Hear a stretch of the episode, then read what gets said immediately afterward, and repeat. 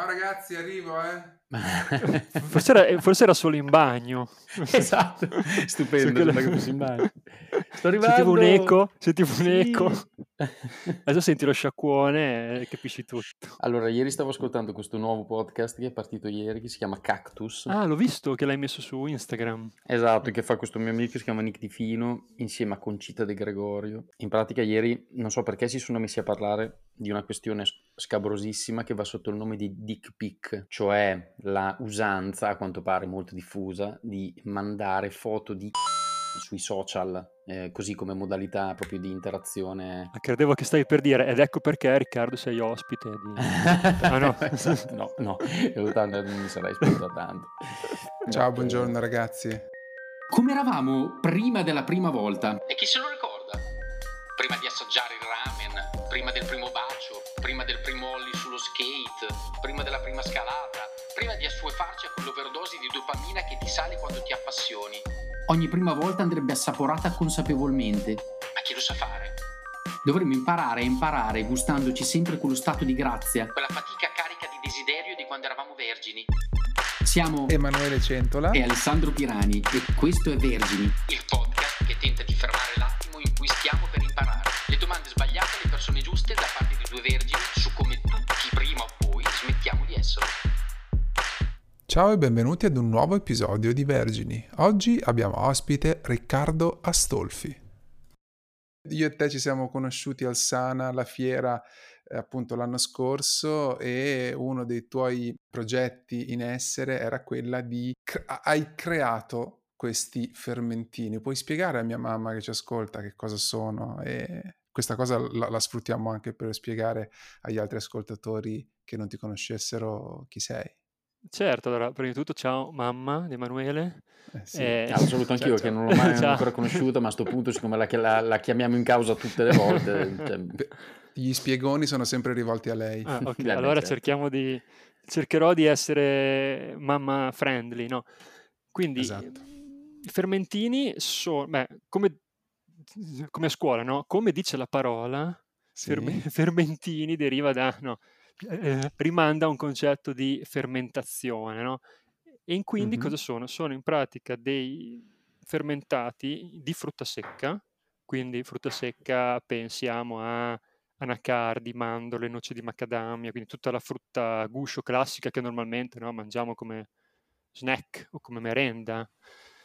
Facendola sì. fermentare con dei batteri lattici, che per capirci, giusto per, per non far addormentare qualcuno che sento che russa, eh, Quella è sempre tipo, mia mamma. Ah, tipo quelli dello yogurt, per intenderci. Facendo fermentare sì. la frutta secca otteniamo dei prodotti che assomigliano, anche se non mi piace molto come parola, infatti poi magari insomma, mi date un parere voi, delle sì. specie di formaggi vegani, in sintesi, no? Certo. Quindi hanno la forma, il colore, la consistenza di una robiola, per capirci, un, una robiola di roccaverano sì. magari, mm-hmm. e, mantenendo tutte le proprietà della frutta secca, quindi proteine, grassi buoni, oltre a essere, che è la cosa più importante, molto buoni.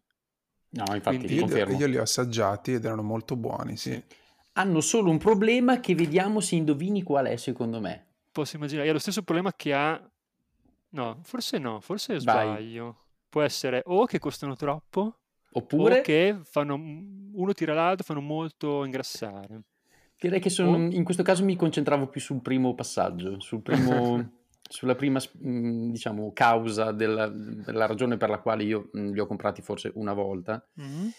e che mi piacerebbe tanto poterlo rifare, ma in effetti colgo che, che c'è un tema diciamo, di posizionamento, di prezzo. Ma, ma, non parliamo di questo adesso, però non è che ci mettiamo qua a fare la pubblicità ai mitici ciccioni, giusto? Si chiama così, vero? Uno di questi. Beh, ci sono tanti, sì, c'è ciccioni, fermè, tanti, due, due, milioni di brand a seconda di che prodotto è. Però, sì. Sono una figata mondiale. Però io, prima di tutto questo, sì. sì. se siete d'accordo, vorrei prima di tutto dire che stiamo parlando con Riccardo Astolfi, che esatto. per i nostri ascoltatori, buona parte dei nostri ascoltatori, sono sicuro che non suonerà come un nome sconosciuto. Uno. e quindi già non ci sarebbe bisogno di fare troppe presentazioni, ma ciò nonostante, sempre per la mamma di Lele, sempre per la, la zia, mia zia, eccetera, eccetera, Riccardo, chi sei? Who are you? Ah, allora, beh, intanto saluto anche la zia di Alessandro. Quindi, eh, beh, io mm, in realtà sono, eh, mi chiamo Riccardo Stolfi, 37 anni, due bimbi, adesso sono pronto per Tinder, no? No, e, ehm, mi occupo di ricerca e sviluppo di prodotti alimentari, pur essendo un simile rinnegato ingegnere gestionale in realtà, anzi dei, processi, gestionali, anzi dei processi gestionali, che è tipo stato l'unico anno male. lontano 2000, cos'era? 2004, l'unico anno di processi gestionali l'ho fatto io, poi, dopo, poi l'hanno tolto. E vabbè, Mi sta venendo quindi... il sospetto che il nostro, il nostro programma stia diventando una specie di carrellata, una grande carrellata di nerd. Ovviamente tu non ti riconosci in questa categoria, giusto? Sono, sono, molto nerd. Invece sei iper nerd. Sono iper nerd di tutto ciò che riguarda adesso il cibo. Quindi dopo, dopo una laurea in ingegneria gestionale, che poi non è vero che è rinnegata comunque, e un inizio di carriera, chiamiamola così, nell'industria delle, del confezionamento automatico, che Bologna mm-hmm. conosce bene, mi sono appassionato al cibo, in tutti i sensi, e quindi dopo varie esperienze in giro ho lavorato per Slow Food, ho lavorato 12 anni da Natura Sì, e adesso lavoro per un'altra azienda appunto che produce frutta secca ed essiccata, quindi mondo innovazione di prodotti alimentari. Questo è, la, è il mio lavoro vero, diciamo. Ok, quindi mm. possiamo dire che sei passato dal gestionale al digestionale. Bella! Beh, potrei copiarla questa. Della rullata. Eh. Sì, sì, sì, no, questa è da, assolutamente da riusare. Però io vorrei anche aggiungere che Riccardo Stolfi initially studied engineering, but his passion for food became so all-consuming he finally turned into, into full-time. He produces and sells organic organic food products and regularly writes for various food magazines. Perché ve l'ho letta così? Perché il nostro Riccardo Astolfi ormai è una, eh, come si dice, star internazionale, il cui ormai classico libro eh, Pasta Madre, giusto? Sì. Si chiama così nella versione italiana. Yes. È stato già molto tempo fa tradotto in inglese e oggi spopola, ha spopolato o è diventato una sorta di, eh, ripeto, classico nelle librerie di cucina di mezzo mondo. Mm, come fu questa cosa? Cioè, com'è successo che eh, appunto un ingegnere a un certo punto diventa una, come si dice, autorità, una sorta di papa della pasta madre a livello globale? Com'è è, successo, è successo ormai, parliamo del 2008, pensa a te, 2008, che io appunto cominciavo già a interessarmi di cibo, ma non sapevo assolutamente nulla di pasta madre né cosa fosse. Tanto che mia suocera eh, fece la pasta madre, diciamo, creò la pasta madre leggendo il mitico libro che sicuramente conoscete, delle sorelle simili. Mm-hmm. Grandi Istituzione di Bologna, no? Mitiche. Sì. Sulla panificazione bolognese. Esatto, quindi io andando a casa di, della mia morosa, che poi è diventata mia moglie, vidi sta pasta madre e per fare colpo sulla suocera dissi ah che bello la pasta madre, me ne dà un po'. e presi questa pasta madre a casa e da lì cominciai appunto a cercare di capire come usarla e i, i primi pani che fece erano tipo dei sassi dove, con cui potevo andare a, a rapinare le vetrine, a tirare addosso le vetrine, no? Mm-hmm però quello era un, era un, tempo d'oro, secondo me, dei, dei, blogger, perché non ce n'erano, quindi anche chi era mediocre me, poteva parlando? emergere. 2008. 2008-2009. Ah, ok, scusa. Quindi io feci il primo, cioè feci il primo blog sulla pasta madre, proprio su Blogspot ancora, era proprio una roba mm-hmm. super, super artigianale e cominciai a pubblicare un po' le mie ricette, le mie esperienze con le vito madre subito dopo tante persone dissero: Ah, ma che bella la pasta madre, ma me la vendi? Dove si trova? Come si fa? Allora dissi: Cavolo, c'è un sacco di gente che è potenzialmente interessata alla pasta madre, ma non sa come trovarla. Magari, abitua- magari compra le bustine nei supermercati dove c'è scritto pasta madre, ma quella non è pasta madre perché è secca e quindi è morta. E, e, quindi mi viene un po' l'idea no, di mettere in condivisione tutte le persone creando una, una mappa, era, tu pensi, era, era, a suo tempo una mappa su Google dove io a mano mettevo tu, tutti i segnalini di, di tutte sì. le persone che mi compilavano un Google Form, di tutte le persone quindi che si mettevano a disposizione gratuitamente per donare alla pasta madre. Quindi chi l'aveva si segnava sulla mappa, chi la cercava andava sulla mappa, vedeva quello più vicino e lo contattava direttamente. Io facevo solo da tramite. Eh. E dopo da Quindi lì... erano i famosi spacciatori, dico bene. Esatto. Si chiamavano esatto. così, no? Sì, sì, sono ancora... Adesso io ho abbandonato un po' perché uno poi non è che può fare tutto, però si chiamano ancora così, quindi mi voglio la paternità di questo nome, spacciatori di pasta madre. E vabbè, loro ti riconoscono come loro autorità, diciamo, come, come, come lume push, tutelare, Dio, diciamo. Sì. Dio pusher. Esatto. Sì, ovviamente sì. sì, e quindi, e quindi scusa, lì... tu, è interessante questo passaggio, cioè tu iniziasti a suo tempo grazie anche al fatto che era un terreno completamente eh, vergine, appunto, guarda caso. Sì, guarda caso. E quindi fu facile, fu facile, relativamente facile, imporsi in qualche modo, no? Ma qu- quale fu però lo, lo, sforzo che tu dovesti fare a suo tempo per, ehm, come dire, eh, iniziare a, a, esplorare questo campo completamente sconosciuto, sul quale però intravedevi diciamo, qualche possibilità di, di, di, da un di lato, successo, forse no? Anche, no? Sì, da un lato, beh, sul, sul tema contenuti, idee, così, esperienza, esperienza, esperienza. Quindi non c'era ancora non c'era ancora così tanto accesso a ricette con la pasta madre, ma neanche nel mondo, nel mondo diciamo, inglese, anglofono, così. Quindi io mi ricordo che partii dicendo prendo una ricetta qualsiasi di un prodotto, normalmente con lievito di birra, qualsiasi mm-hmm. cosa sia, dai cracker al pane, alla pizza, tutto, e provo a crearlo io, quindi lì, qui forse c'è, so, un, un, un, remind del mio essere ingegnere, provo a crearlo io sì. con la pasta madre, sostituisco un ingrediente e poi pubblicavo la ricetta sul post, mm. sul post sul blog.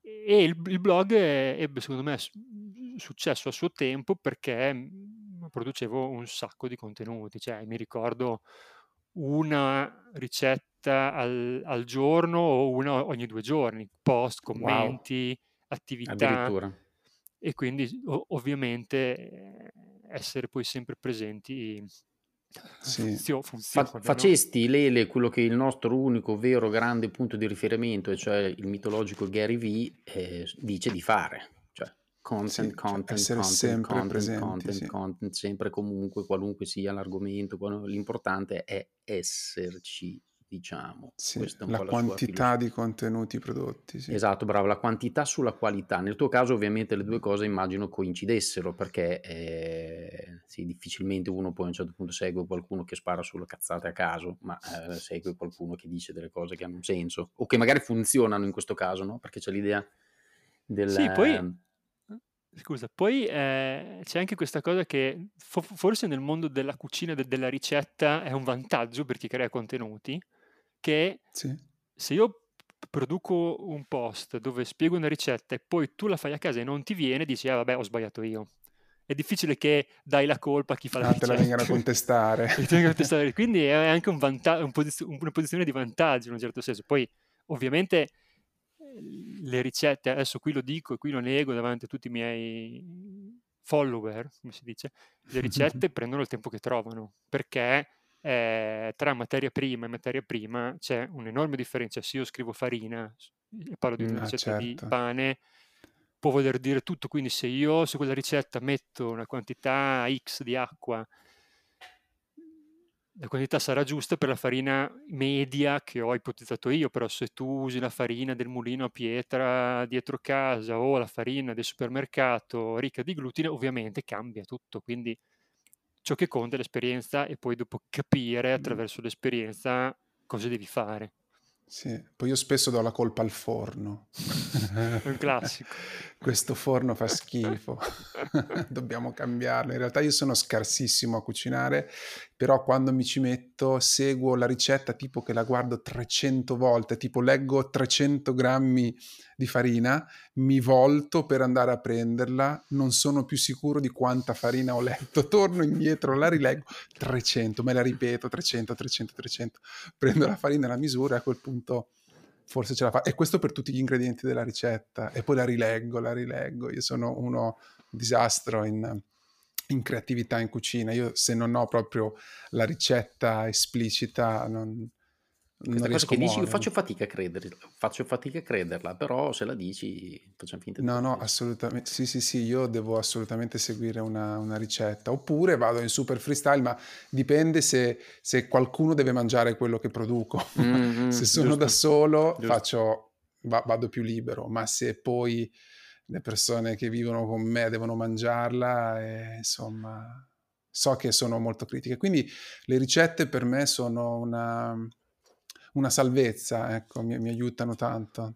Sai Riccardo, delle cose che ci stai dicendo a me ovviamente colpiscono sempre più o meno sempre gli stessi aspetti, anche perché più, qua stiamo definendo un, un framework di analisi delle, delle, nostre chiacchierate sempre abbastanza ricorrente ovviamente.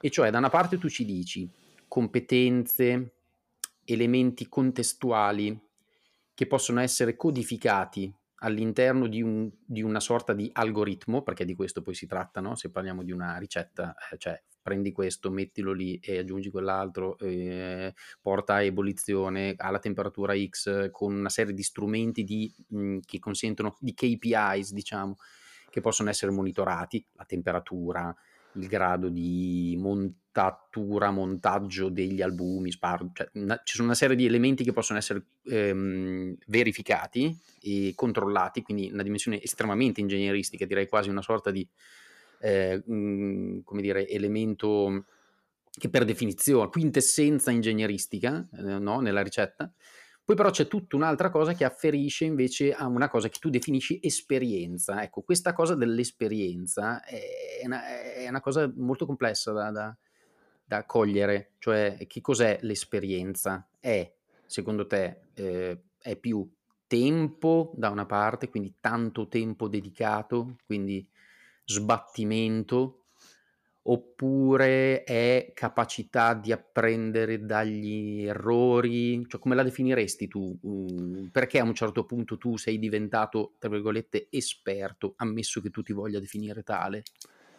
Ma, beh, sicuramente eh, eh, partendo dalla prima cosa che hai detto, che mi ha fatto ricordare una cosa che io dico sempre un po' a tutti quelli con cui parlo di ricette, che sia pane o qualsiasi altro prodotto che poi ho sviluppato per lavoro, e questa cosa attira l'odio di chi, di chi mi ascolta, è che, alla, è che io dico sempre alla fine la cucina, che sia appunto fare un piatto a casa tua, fare un pane o fare un prodotto per un'industria, è matematica, cioè tu hai tutti i vari fattori, tutti i vari ingredienti, ognuno fa parte di un gruppo, magari hai il gruppo dei grassi, il gruppo delle proteine, il gruppo dei carboidrati, il gruppo poi degli amidi, degli zuccheri, così, e sai che le combinazioni di queste quindi le operazioni danno dei risultati. Queste, quindi c'hai una base mm-hmm.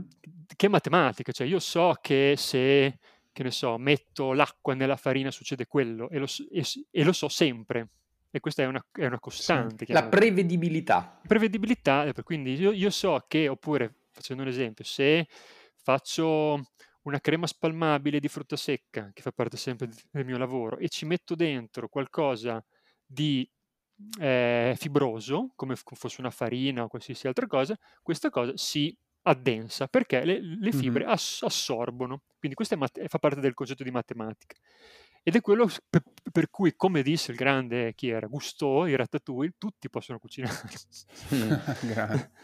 Poi, grande referenza. Esatto. Poi dopo c'è l'aspetto invece, l'ultimo, che dicevamo, il secondo è legato a la parte esperienziale che si collega secondo me alla parte di creatività, nel senso che con l'esperienza tutti questi automatismi che dicevamo prima, matematici della cucina, ti diventano innati, quindi io non è che più devo pensare, ah però ho letto sul libro la ricetta, quindi nella farina devo metterci circa il 50-60% di acqua, perché quello diventa assimilato. E quindi assimili la matematica con l'esperienza e dopo lì parte si attiva se uno ha voglia di, di farlo e le capacità, ma secondo me è solo questione di voglia, volontà, la parte creativa. Quindi dici, ok, allora, in questa ricetta, facendo l'esempio di Emanuele che facevi prima della ricetta, no? Sì. In questa ricetta leggo zucchero 100 grammi. Sì. uno dice ok, aggiungo zucchero 100 grammi. Nel passaggio successivo, quando hai quell'esperienza che ti, che, che ti fa essere tranquillo che lo zucchero va bene, qualsiasi mm-hmm. tipo di zucchero, dici, beh, sai cosa c'è? Stavolta metto 100 grammi di zucchero di cocco, oppure, visto sì. che il miele è uno zucchero, è un po' diverso, però facciamo, sempli- semplifichiamo, provo a mettere 100 grammi di miele e vediamo cosa succede. E, e magari dopo ti accorgi che mettendo 100 grammi di miele cambia qualcosa, viene più morbida, viene più tenera, viene più, meno dolce, più dolce e la volta dopo ti ricordi. Quel passaggio mm. lì di sostituire l'ingrediente per me è la cosa più bella, specialmente, sì. specialmente per il mio lavoro che appunto è molto focalizzato a prodotti senza, quindi vegetariani, mm. vegani o sostituendo proteine o grassi animali con quelli vegetali. Ah, mi sembra che sia una cosa che ha molto a che fare con l'idea di mh, improvvisazione, nel senso però non negativo del termine, come spesso siamo portati a pensare a questa parola, cioè una roba fatta un po' così a, a caso, ma vice, al, esattamente al contrario, come quella eh, pratica sulla quale ci si, può, ci si può avventurare nel momento in cui le eh, basi, come si dice, sono totalmente eh, in pugno, eh, cioè mh, quando tu hai una competenza molto forte al punto tale che puoi permetterti di iniziare a fare delle variazioni, un po' come le variazioni mu- musicali, no? un po' come le jam session sì, come musicali. John Cioè tu parti con un tema, praticamente tu mi stai dicendo che tu parti con un tema tipo Take 5 uh, inizi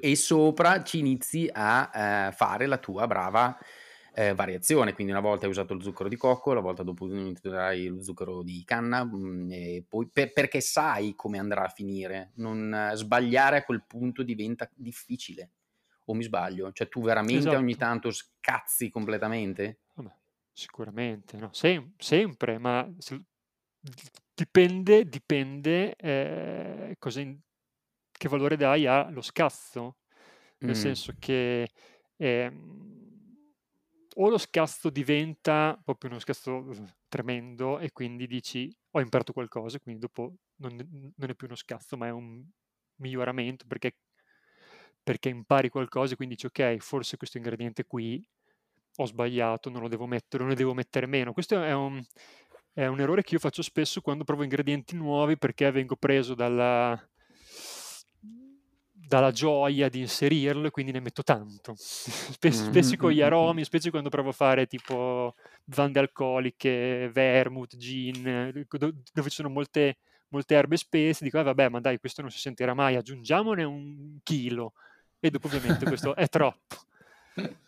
E poi, secondo me, eh, e questo è, per il mio lavoro forse delle volte non è al massimo, comincio ad apprezzare anche quei gusti un po' meno, un po meno comuni e quindi il, gusti, il, il, troppo amaro, il troppo acido, il troppo piccante, così che, che, alla fine per me tutto è buono, quindi ogni scarafone è bella mamma soia. Quindi è difficile poi a quel punto lì dopo dire ok, però io devo fare un prodotto che poi venda, perché poi deve, deve piacere. No? Quindi, certo. E questo è, ti faccio un esempio, all'inizio quando parlavamo dei fermentini, una delle cose, uno dei commenti che i consumatori, le persone, chiunque lo assaggia fa, specialmente se non l'ha mai sentito in vita sua, dice, eh vabbè, ma questo è troppo acido, perché ovviamente mm. ha questa acidità spiccata dovuta dalla fermentazione lattica. Uh-huh. Io lo assaggio, e quando, uno, uh, e quando uno me lo dice, io, io dico, boh, lo, lo, riassaggio, magari c'è questo lotto che è successo qualcosa di strano, cioè, può succedere di tutto, no? Sì. Lo assaggio e dico, bah, e, cioè non dico niente, però dico, però penso, eh, a me non sembra acido, quindi certi gusti che ormai abbiamo dimenticato perché siamo nati con la Nutella e le merendine, io per primo, eh, io per primo, ci fanno paura, quindi l'estremamente acido, l'estremamente amaro, lo speziato, e quindi è sempre una questione di educazione alla fine. Certo. Anche l'inaspettato forse, sì. cioè l'idea che senti qualcosa che non ti aspettavi eh, ti, ti spaventa a volte. Assolutamente, specie se questo è eh, non combacia con gli altri sensi. Cioè io vedo una cosa che sembra un formaggio, Ah, ha, la ok. for- eh, ha il colore, la forma, la consistenza, ma il gusto no. Dico, ah, quindi Uh, bellissima questa cosa che dici, che mi fa venire immediatamente in mente una, una riflessione che da anni ormai si fa nel- nei conciliaboli eh, che si interrogano sulla questione del future of food, eccetera, eccetera. E cioè la, eh, diciamo, adesso non so se si dica così, però la ehm, asinestesia, non so se si può dire, cioè l'i- l'idea che te- taluni novel foods non debbano essere riconoscibili in quanto tali per poter risultare edibili. Esempio ovviamente classico è la questione dei, dei mitici Insetti. insetti. Cioè gli in- dice, ah ma tu mangeresti un, una, come si dice, un- Una larva. Una cavalletta? Una cavalletta? No, Sì. ma se la cavalletta fosse ridotta in farina e quindi me- mescolata a altre farine per farne biscotti, a quel punto perché no? Tu come la vedi questa cosa del dover eh, creare un- eventualmente anche eh, trappole cognitive nel, nel- nel mangiare qualcosa? Di base quello, quello che ci stai raccontando e quello che fai tu un po' ha a che fare con questo, sebbene non sul tema degli insetti, però creaz- il tentativo che, fa- che fate, no? So- so, il fermentino è un po' una trappola cognitiva nel senso che sembra un formaggio ma non è. E poi su tutto il tema della- de- dell'alimentazione vegetariana e vegana, cioè, è, è tutto così sostanzialmente. Io ricordo negli Stati Uniti 4 o 5 anni fa, una volta ho, ho mangiato una tipo un pollo fritto che- che sembrava più pollo fritto del pollo fritto vero, ben- benché fosse totalmente vegetale. Questo succedeva 4-5 anni fa, quindi il livello di, diciamo, di, eh, come dire, trappola cognitiva eh, che- alla quale siamo arrivati oggi immagino sia ancora superiore. Come la vedi tu? Sì, eh, sono d'accordo, no, sono d'accordo su, su questo aspetto, anzi, soprattutto sugli insetti, poi ti racconterò un'esperienza che ho fatto, però, però eh, nella fase, nella prima fase, cioè nella fase di chi si avvicina a, ti faccio un esempio, se noi abbiamo una persona che è onnivora, anzi, molto più carnivora di che, di quello che dovrebbe o che vorrebbe essere, che dice voglio cominciare a ridurre la carne, consumare eh, proteine animali diverse, scusa, proteine vegetali diverse dalle proteine animali, oppure anche solo ridurre il latte e usare qualcosa però che ci assomiglia, allora la trappola cognitiva di, di dire ti faccio una cosa che ha la stessa forma, la stessa consistenza e lo stesso sapore funziona nel processo di avvicinamento e di cambiamento. Anche io mi ricordo alla fiera, a una fiera a Los Angeles due anni fa che assaggiai per la prima e unica volta l'Impossible Burger, non il Beyond Ok. Meat, l'Impossible Burger, alla fiera, che lì, alla fiera americana io non c'ero mai stato, ma lì cioè, gli assaggi ne danno, eh, cioè, addirittura si sono offesi quando non ho fatto il bis di un panino intero. Eh, ho detto, cavolo, ma questo ha lo stesso identico sapore dell'hamburger e la stessa consistenza, mentre magari sul Beyond Meat lo senti che non è Ma carne, che anche se differenza c'è tra piacevole. Beyond e Impossible? Ma sono due aziende diverse, e Ricettazioni Ah, ok. completamente ricette diverse. diverse, sì. Però l'obiettivo che hanno è un, è un po' lo stesso, no? È un po' simile, quindi produrre un derivato vegetale simile alla carne. Comunque Ok. dicevo, quindi n- n- nella fase del cambiamento sono d'accordo, quindi anche ritornando al discorso dei fermentini, dici ok, voglio ridurre il formaggio, mangio una cosa che ci assomiglia, va bene. Poi però, secondo me, il percorso che poi sarebbe bello fare, e, e ritorno a quello che dicevo prima sulla cultura, è fare cultura e quindi spiegare che le cose sono diverse, è giusto che siano diverse, è giusto che abbiano sapori diversi. E infatti, e se, se un, un- un prodotto che sembra carne eh, sa di carne, è perché probabilmente c'è qualcosa che inganna i miei sensi pi- pi- più semplici- se- semplicisticamente un aroma, aroma carne, come c'è l'aroma burro, l'aroma carne, l'aroma bacon, l'aroma tutto, io metto un, un aroma sintetico, tutto sa del sapore che voglio. certo. Hai presente le mitiche croccantelle che ci sono nei- nelle macchinette e in giro per le stazioni, così le croccantelle, non mi ricordo che sia la marca, quelle sono mitologiche, sono dei tipo dei crecherini che hanno il gusto della qualunque, eh, così, cioè, aroma puro è fantastico, aroma prosciutto è il migliore in assoluto, aroma bacon, tu le mangi, potrebbe essere qualsiasi cosa, ma sa di prosciutto. Ma se chiudi gli occhi... se chiudi gli occhi stai mangiando roba al prosciutto. Scusa, mi viene in mente volevo... la pappetta, scusami, mm. mi viene in mente la pappetta di Matrix, no? Che dice, ma questo sa di pollo. Mm-hmm. ma, ma, ma, abbiamo mai saputo che sapore è al pollo? No. Eh, in effetti, in effetti è vero. Ehm, volevo tornare un attimo indietro però, perché non vorrei che, che si trasformasse in una uh, roba da um, food lovers o roba del genere.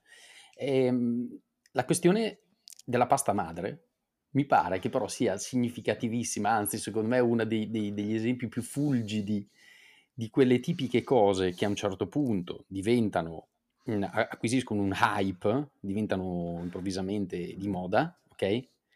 E che eh, quindi fanno sì che tanti ci si buttino così con grande entusiasmo, ma che poi nel giro di ben poco mh, crollano nel, nell'interesse dei, di queste persone che provano a farlo perché è difficile, perché mh, non funziona, te la sei dimenticata, l'hai fatta morire, eh, non l'hai curata abbastanza, non, non, ci hai dedicato il tempo che dovresti dedicare, voglio dire, a un bambino, perché sennò insomma, non, non, non le hai dedicato abbastanza attenzione, eccetera, eccetera. E quindi mi pare che sia classico, eh, la, la, classica attività che uno inizia a fare ma che poi molla. O meglio, io ho fatto questo, ovviamente, ma conosco mille persone che, ah ma basta, basta, no, no, no, no, guarda, figata la pasta madre, ma oggi prendo solo il lievito di birra perché faccio prima. Anche gente molto foodie, evidentemente. Allora la grande domanda è, tu come hai fatto invece a tenere botta e a non perdere la, la, la, la, spinta iniziale? Perché questa è la grande domanda che ci poniamo qua.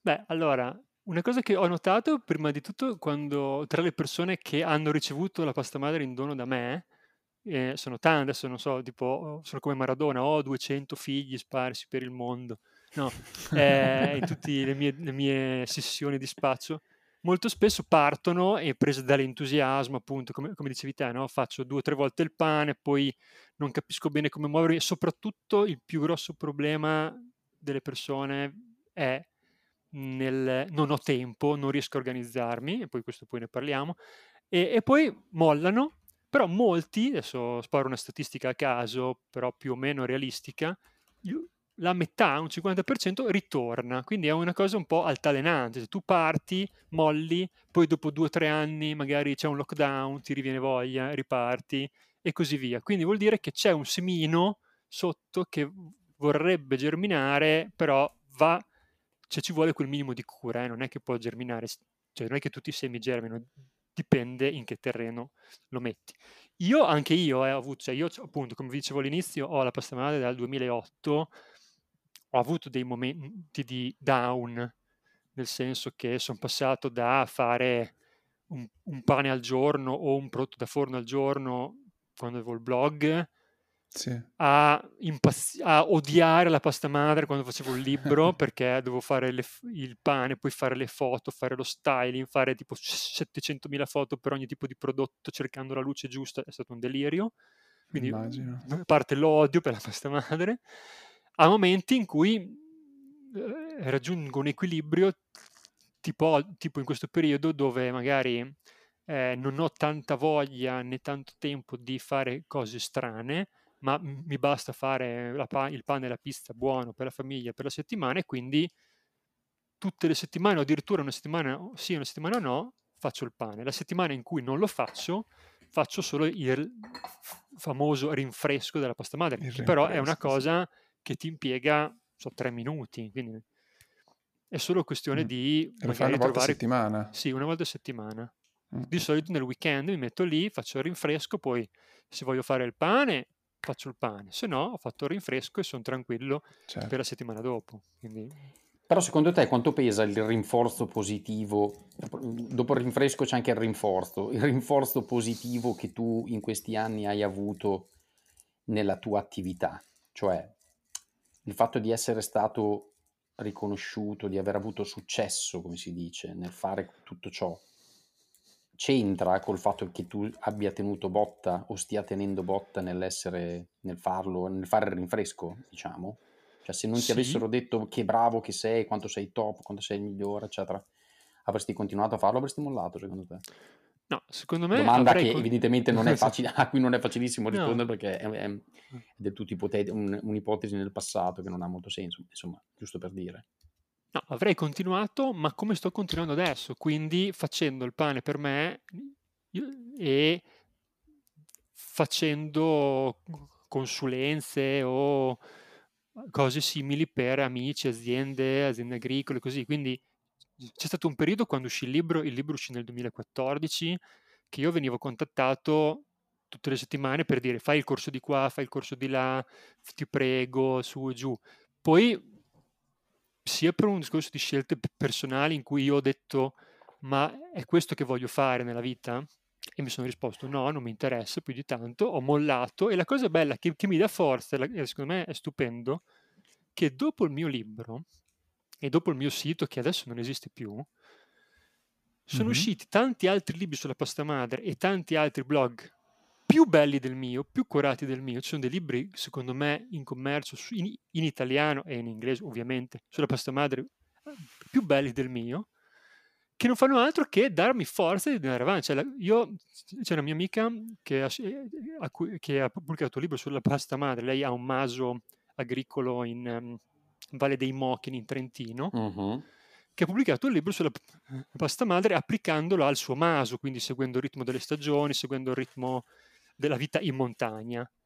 E, uh-huh. si, e si chiama La pasta madre. Lei me l'ha regalato con la dedica e c'è scritto grazie Riccardo senza di te non, non ci sarebbe stato niente di tutto questo no? oh. e quindi questa è la più, mia più grande soddisfazione cioè che questa cosa va avanti che adesso mm. su internet c'è una mappa di spacciatori fatta da altri che si chiama uguale, che, dove io non c'entro niente, però l'importante è che funzioni. Che l'idea vada avanti. Esatto. Bello. Molto bello. Molto bello.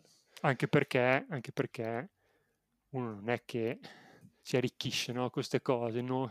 Quindi a questo punto l'importante è che le cose fluiscano e che vadano avanti, le idee buone.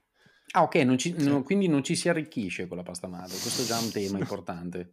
Solo, magari con un altro tipo di spazio, ma la pasta madre non funziona. Ah, dici che quello non è abbastanza remunerativo. Mm, ho capito. Bisognerebbe che la mettessero fuori legge. Forse potrebbe essere questa una strada. Cioè, esatto. Cioè, bisogna, ci vorrebbe un disegno di legge per mettere fuori legge la pasta madre e allora forse acquisirebbe un po' più di, di trazione, come si suol dire. Molto bello. Questa è una gran bella idea, in effetti. E, ehm, ho capito. Lele? No, tutto, tutto molto molto bello. Ehm, quindi adesso tu stai vivendo un periodo in cui fai molta, continui a fare ricerca su ehm, cibi, prodotti alimentari innovativi, capisco bene? Sì, esatto. Cioè, nuovi, quindi tu inventi cose che non esistono, ma mi interessava molto, mi, mi, piaceva molto questo passaggio che abbiamo avuto prima riguardo alle cose che sembrano una cosa, ma poi alla fine ne sono un'altra, quindi parlavamo dei fermentini che sembrano dei formaggi, alla fine quel modo di raccontare un prodotto che prima non esisteva, che ha inventato, effettivamente l'appiglio con qualcosa di esistente aiuta a spiegare, cioè a fare capire al volo più o meno di che cosa si tratta. Io e Alessandro adesso stiamo lavorando ad un nuovo eh, progetto di un, un servizio web, un'app e alla fine si finisce sempre per descriverlo in una frase dicendo guarda è una specie di quell'altro servizio però in quest'altra maniera. Bravo, no? bravissimo. Quindi anche anche l'hamburger, no? mi interessava molto questa cosa de- de- dell'hamburger, ovviamente del consumo di carne che è, è, centrale anche per il suo impatto sull'ambiente, tutto. Io pur essendo, diciamo, onnivoro, eh, sono sempre molto interessato dalla...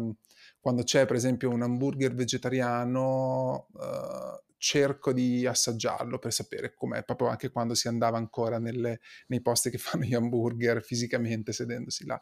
E intanto volevo mh, ritornare se vi va... Ah, ah, un, un altro inciso era che sulle cose che sembrano una cosa ma alla fine sono un'altra, mi sono imbattuto su Instagram, su questo profilo di un, non so se è un, un, pasticcere o un'azienda o uno studio di pasticceria specializzato in fare delle torte che sembrano altre cose. Quindi non so se vi ci siete mai imbattuti anche voi. Mm, forse sì, eh, come si chiama? Non ti ricordi? Cioè, no, cioè, no. no, ad esempio, che c'è, che ne so, vedi un cubo, eh, cioè lo, si vede un pochettino in. Uh, velocizzato la creazione di un cubo che però lentamente diventa il logo di Instagram, per esempio, identico, cioè proprio identico ma in 3D e poi dopo finisce sempre con una spatola che lo taglia a metà e si vede che dentro è una torta multistrato.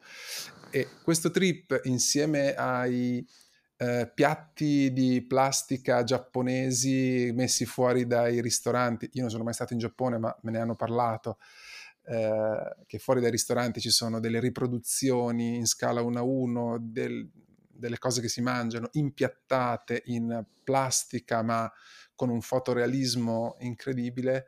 E, e così no, mi, mi interessava questa, questa cosa del, del, fatto che inventare nuove cose comunque eh, porta a, a farle essere, o anche solo nel racconto, qualcosa di vecchio, cioè di già conosciuto, ma nuovo. Quindi come come approcci tu la tua ricerca nel nuovo? Cioè, e, e come la racconti? Ecco, com'è lo storytelling intorno ai, ai prodotti che, che, crei? Cioè, immagino che tu debba in qualche modo presentarli sia a chi ti commissiona le ricerche, ma poi a, a loro volta eh, le aziende per cui tu inventi cose le devono in qualche modo raccontare ad un pubblico. E mi raccontavi che appunto c'è nell'innovazione riguardo al cibo c'è sempre un problema di come la racconti, cioè quali corde vai a toccare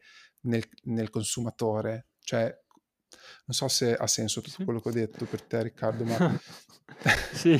cioè, che ruolo ha il, il, cibo che ho già assaggiato nell'assaggiare ne- del nuovo? Sicuramente, ehm, quan tu cioè, io penso che tutte le volte che noi mangiamo qualcosa o ancora prima, no, quindi quando stiamo scegliendo da un menù al ristorante o guardando i piattini fuori dal ristorante giapponese o al supermercato, quando Sì. vediamo tutti i prodotti al supermercato, noi ci raccontiamo una sto cioè noi ci raccontiamo una storia dentro di noi che p che è la esatto. storia di a come sarà buono quello che sto mangiando, a sicu- ho proprio voglia di questo perché è fatto così. Quindi mm. tutto ciò che riguarda i- il cibo, secondo me, parte da una storia che ci raccontiamo e la storia che ci raccontiamo parte dal nostro vissuto, dalle nostre esperienze e anche dalle nostre, diciamo, tendenze a essere più o meno curiosi, più o meno volonterosi a assaggiare. Per esempio, mio padre non ha mai mangiato nulla di etnico nella sua vita, per farti un esempio. Ma dai. Esatto, lui proprio è tradizione bolognese e basta. Effettivamente forse anche i miei genitori, sai. Quindi già il Adesso cambio generazionale no, tra i nostri genitori e noi, che siamo invece più affini, o, o, o meglio, è diventata la nostra quotidianità, no? Dici provo il giapponese, provo il cinese, provo l'indiano, provo il thailandese, provo la, il georgiano, qualsiasi tipo di... Fantastico georgiano, esatto, che è aperto Bologna adesso. Certo, certo, lo sappiamo bene. Eh. E quindi per rispondere alla tua domanda, io specialmente quando eh, penso a un prodotto nuovo, penso a come migliorare un prodotto che esiste già, che non è mm, secondo ecco. me dispregiativo dire ok vabbè allora ma, ma allora che innovazione è? Tu non fai altro che fare dei copia incolla fatti un po' diversi. Invece secondo me sta, proprio lì, perché noi non è che abbiamo bisogno di chissà che prodotto strano, innovativo, sì, mai visto, sì. perché abbiamo una cultura di millenni ormai legata all'alimentazione esatto. mondiale, in realtà ci basta, cioè, in realtà uno potrebbe tranquillamente andare avanti mangiando cereali, verdure, legumi, frutta io sarei felicissimo sì. di questo. Però poi c'è quell'esempio, c'è quel momento in cui l'uomo diventa uomo e quindi si racconta le storie, dice cavolo però che palle la zuppa d'orzo, proviamo a, fa- a, fa- a, ferme- a maltarlo e fermentarlo e diventa una birra, oppure fa- invece di fare il riso bollito, facciamo la torta di riso mm-hmm. per rimanere sì. nella bolognesità. Però esatto. sempre, sono sempre quei pochi ingredienti che vengono combinati. E quindi eh, sì. Il mio, il mio lavoro, specialmente, la, cioè, la cosa che mi guida è dire io voglio fare cose buone per l'uomo e anche per la terra, perché c'è, c'è, c'è l'aspetto eh, esatto. legato alla sostenibilità, che poi non mi piace neanche sostenibilità come parola, perché è abbastanza, diciamo, sputtanata, inflazionata, inflazionata. Sì. ma rigenerazione, cioè dare la possibilità che attraverso il mio lavoro, che poi si trae nel lavoro, lavoro agricolo, perché poi le, le materie sì. prime che usiamo in cucina partono da qualche parte no? dall'agricoltura, certo, io posso dare il mio contributo a evitare l'innalzamento delle temperature, evitare l'erosione dei suoli, eccetera, eccetera, eccetera. E questa è la parte mm-hmm. che mi guida per, per, dire, vabbè, oggi vado a letto contento di aver fatto il mio lavoro. Certo. Sì. No, quello che dici, tra l'altro, mi fa venire in mente una classica, um, diciamo, aforisma che il mio amico Matteo Vignoli ha sempre detto, e cioè che la, la, la, la tradizione sostanzialmente è un'innovazione che ce l'ha fatta in qualche modo, no? cioè quello che facciamo, quello, quello a cui siamo abituati, originariamente era un'innovazione, le hai citate tu adesso, tipo anche piatti, dolci, pietanze di varia natura alle quali noi oggi siamo completamente abituati a partire, non so, dal tortellino, eh, che ci sembra scontato, che fa parte del paesaggio là fuori, in realtà è originariamente... Cioè, c'è stato un momento in cui non c'erano C'è stato un momento esattamente in cui non, es- non, in cui non Era esisteva. un momento bruttissimo. Incredibilmente.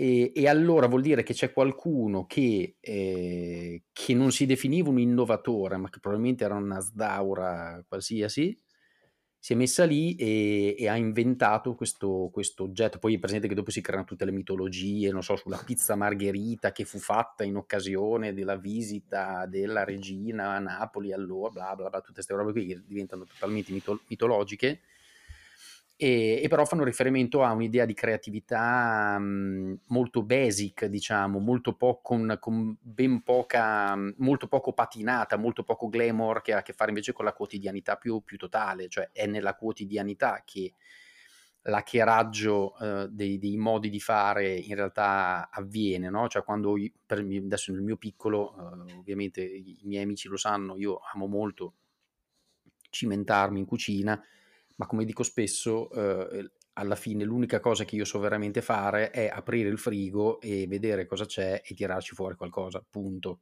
E allora in questa pratica un po' diciamo esplorativa, eh, totalmente empirica, eh, si nasconde spesso quello che poi diventa a un certo punto una possibile innovazione. Chiaramente serve serve avere il mindset uh, giusto, non è, non è banale. Non, e poi scusa, mi viene in mente, tutte le volte che parlo di queste cose, mi viene sempre in mente una canzone dei Blue Vertigo di qualche decennio fa, che si chiamava Altre forme di vita, no? Dove si dice e... Ce la vuoi cantare? No, beh, sono, no, che sto pensando come faceva. Dice: È praticamente ovvio che esistano altre forme di vita. E dice: Esiste tutto ciò che io non riesco uh, ancora a immaginare. Cioè, se non esistessero i funghi, dice, riuscireste a immaginarli? E io dico: Se non esistesse, che ne so, la pasta madre, riuscireste a immaginarla? No, e quindi è perfettamente ovvio che tutto ciò che ancora noi non riusciamo a immaginare esista da qualche parte. È questa l'idea, capito, di questo testo, secondo me brillantissimo, del nostro amico Morgan, in cui ci si immagina che eh, laddove non c'è ancora qualcosa che eh, siamo in grado di immaginare, sicuramente quella certa cosa lì esiste da qualche parte nell'universo. Questo nel tema della cucina, secondo me, è molto è molto, molto vero perché la, la, la, cucina ha una forma anche alchemica, se così posso dire, nella quale la, mettere ingredienti, modi di fare, tecnologie, pratiche e così via all'interno di un unico grande calderone, di un melting pot, se vuoi, dà vita a qualcosa di tal, talvolta di inaspettato, forse anche a che fare con l'idea di di trovare una, una, certa cosa mm, senza che tu la, la sapessi che, mm, che, la stavi cercando, no? Come si dice. E sì, immagino anche, che anche nel tuo lavoro di tutti i giorni sia un po' così, cioè tu inizi a fare una certa cosa, poi ops, eh, il famoso errore, no? La famosa il famoso vaccino del vaiolo. A me nella grafica capita sempre, eh. eh, eh certo. volevo fare un inciso totalmente in un'altra industria. Però. No, chiaro. Sì. Tu Riccardo? Sì, e poi anche ehm, anche nel... aggiungo, aggiungo un pezzo a quello, che, a quello che dicevi, quindi oltre a la, la, magia o l'errore o, ad esempio, non so, l'impasto di cereali che poi abbandonato lì dagli egizi fermentò e diventò la prima birra, no? queste cose qua. Oppure prima di Pasteur no? nessuno sapeva esatto. come mai delle cose succedevano, poi dopo ho detto, ah però vedi, sono dei batteri, funghi, lieviti, tutto quello che vuoi, microorganismi comunque. Mm-hmm. La cosa che mi arricchisce anche molto nel lavoro che faccio e che poi delle volte mi dà quel, quello switch no? a fare qualcosa di, di, nuovo, non è tanto l'errore, ma mm. è il dialogo con gli altri. È una cosa che io, mm, tra, l'altro, tra, l'altro, sono stato fortunato perché quando lavoravo da Natura Sì, che appunto è una catena di negozi, non, non producevamo niente ma mm-hmm. la, io, io, proprio come ruolo parlavo con tutti i fornitori riguardo lo sviluppo. Quindi il fatto di parlo con quello che fa i biscotti, che sia la, la microaziendina la, o la, l'azienda gigante, quello che fa le bevande, quella, ognuno ti racconta come fa, esperienze, modalità, ingredienti. Allora, parlando con tutti, quindi questo è il bello secondo me del lavoro oggi, ti vengono delle idee, magari tu sei lì che dici come cavolo, che, che dici, come cavolo faccio a fare questo prodotto qui, poi magari ti ricordi che sei mesi prima Bravissimo. un tizio si era proposto esatto. con, degli, con, un, con, un, ingrediente e allora lo contatti. Nessuna conversazione mai inutile. Esatto. Bravissimo, stavo per dire, è tutto frutto della conversazione, questa cosa non la diciamo noi per la prima volta evidentemente, e anzi, ma alla fine poi arriviamo qua c'è anche questa idea di serendipity, no? nella quale a un certo punto ti imbatti in qualcosa senza averla cercata, in realtà scopri che non, che non ha nulla di casuale. Mm, cioè non è che il, il, il, il, grande caos che ha generato mom- l'essere in quel momento giusto, nel posto giusto, a dire la cosa giusta con, cosa, con, con gli ingredienti giusti, no. Sei lì in forza del fatto che eh, hai creato una conversazione nel senso più ampio del termine, sia proprio verbale, ma anche di scambi eh, mutue, eh, suggestioni e così via, che a un certo punto fa, fa nascere qualcosa, un po' una, una, dimensione quasi di mm, genesi, stiamo descrivendo una, forse il, il, processo di genesi di un'idea. Eh, che a un certo punto sì. scaturisce non fermentazione non in, eh, ah, la fermentazione esatto non in una monade che, che, che, che ragiona da sola ma sempre e comunque in una dimensione di tipo relazionale. Questa cosa l'abbiamo già detta varie volte all'interno delle nostre puntate, mi fa piacere che torni qui a, a bomba. C'è un'ultima cosa che ti vorrei chiedere però, sì. per non rubarti troppo tempo, e cioè la cosa che tu stai descrivendo, forse più che in altri casi de, le, delle persone con cui abbiamo parlato, o forse, se, o forse se, mm, vale per tutti, non lo so, eh, forse vale quasi per tutti, e cioè tu hai reso quella che per tantissime persone è un hobby, la tua professione. Cioè, io voglio dire, io il sauerkraut ho provato a farmelo in casa, oppure il kimchi ho provato a farmelo in casa, oppure tutti i giorni cucino per vivere essenzialmente, ecco, e, e lo faccio perché mi piace. E tu invece ne hai fatto una professione. Secondo te qual è qua il, il, lo scarto dal punto di vista proprio cosa deve succedere per poter fare della propria passione la propria prof- professione. Questa Se cosa la devi dire ovviamente a sì. tutti quelli che vogliono intraprendere come te eh. la carriera, bla bla bla. Allora, facciamo, escludiamo il fattore C o fattore F, chiamiamo fortuna, perché un uh-huh. po' comunque la casualità c'è sempre. Ritorniamo a quello che abbiamo appena detto, secondo me, cioè la conversazione. Io mi ricordo che quando ho deciso che volevo fare eh, questo di lavoro, perché appunto da ingegnere che guardavo le macchine automatiche, la produzione delle macchine automatiche, a dire voglio lavorare nell'alimentare, anzi voglio lavorare nel bio o voglio lavorare a slow food a quel tempo, mm-hmm. è stato il rompere le palle a tutti. cioè, poi magari una domanda che mi faccio è, forse quello che era vero nel 2007, 8, 9 non è più vero adesso, dieci anni dopo, perché i tempi sono cambiati e non so come sarebbe per un giovane Riccardo di, di 25 anni oggi, oggi, trovare lavoro. Questa è una domanda che mi faccio ogni tanto. Però eh, credo che sia ancora valido specialmente con tutti gli strumenti di connessione che abbiamo, no? social, mail, ma anche contatto fisico, quindi parlare con la gente, a parte adesso, dove dobbiamo esatto. essere distanti, ehm, chiedere e, sen- e, senza avere paura di chiedere e di disturbare. Quindi vado da, se io volessi fare il grafico, andrei da Emanuele e direi, Emanuele mi fai vedere, mi spieghi. Poi magari Emanuele mi dice, ma oggi non ho tempo, così. Però il fatto di continuare a essere la goccia cinese, no? poi la roccia la scavi. E questo secondo sì. me è l'unica cosa che mi sento di consigliare ai giovani d'oggi. Senza avere, avere la molla carica avere la molla carica, questo è fondamentale. esatto. Questa diciamo è eterna come cosa, dai, sì. dai tempi delle, delle, pitture rupestri fino ad oggi, bisogna, bisogna eh, però ehm, sì, quello che dici tu secondo me è vero, anche se non è esattamente la risposta alla mia domanda, io ho questa sensazione, nel senso che da una parte anche chi fa un certo mestiere decide di farlo sempre meglio, no? per imporsi, per avere successo e così via, deve, deve rispondere al noto ehm, detto latino che gutta cavat lapidem non vi sed sepe cadendo, questa ve l'ho buttata lì così proprio. E... Mi ha scritto mia mamma, vuole sapere cosa vuol sì, dire. Sì, no, ma infatti dopo lo mettiamo nella descrizione ovviamente. E, il, um, e questo è vero per chiunque faccia una certa cosa. Qua però la grande domanda è come si fa a fare il salto da io che sono un amante del trail running a diventare un trail runner professionista, hai capito? Cioè, questo mi sembra, um, a un certo punto questo comporta per esempio mollare qualcos'altro.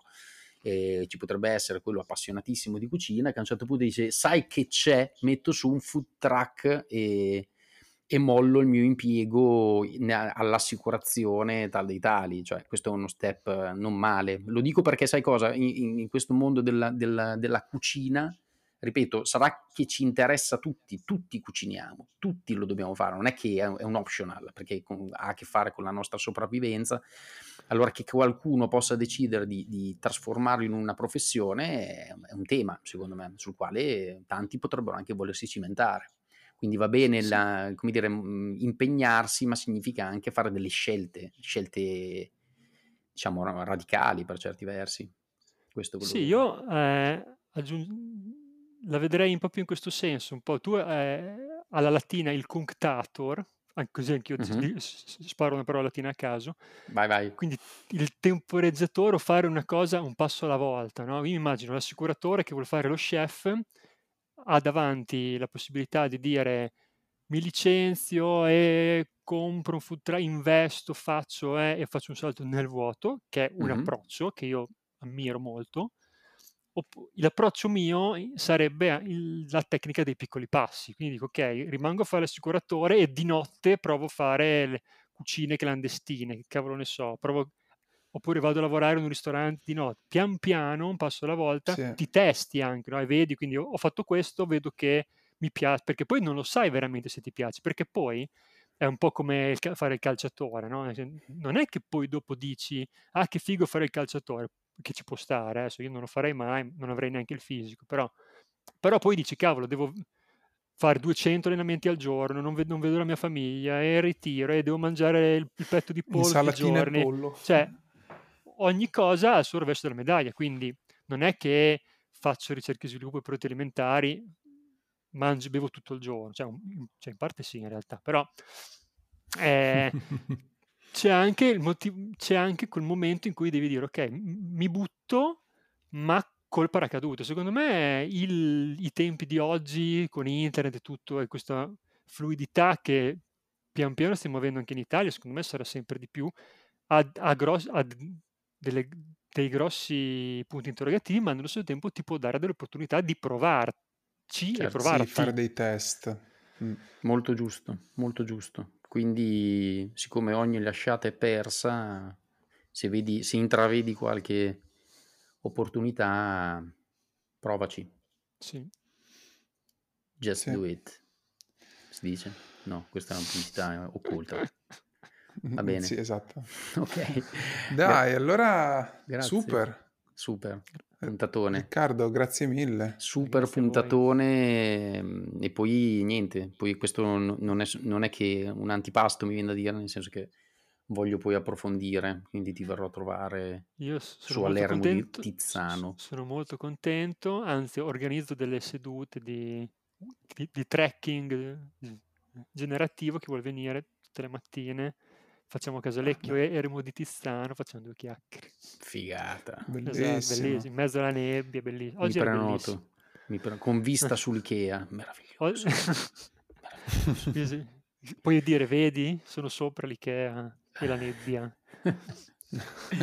Dai, grazie mille, buona giornata. Grazie a voi, grazie, grazie a voi. Riccardo. Ciao. Ciao, ciao, ciao. Siamo Emanuele Centola e Alessandro Pirani e questo è Vergini, il podcast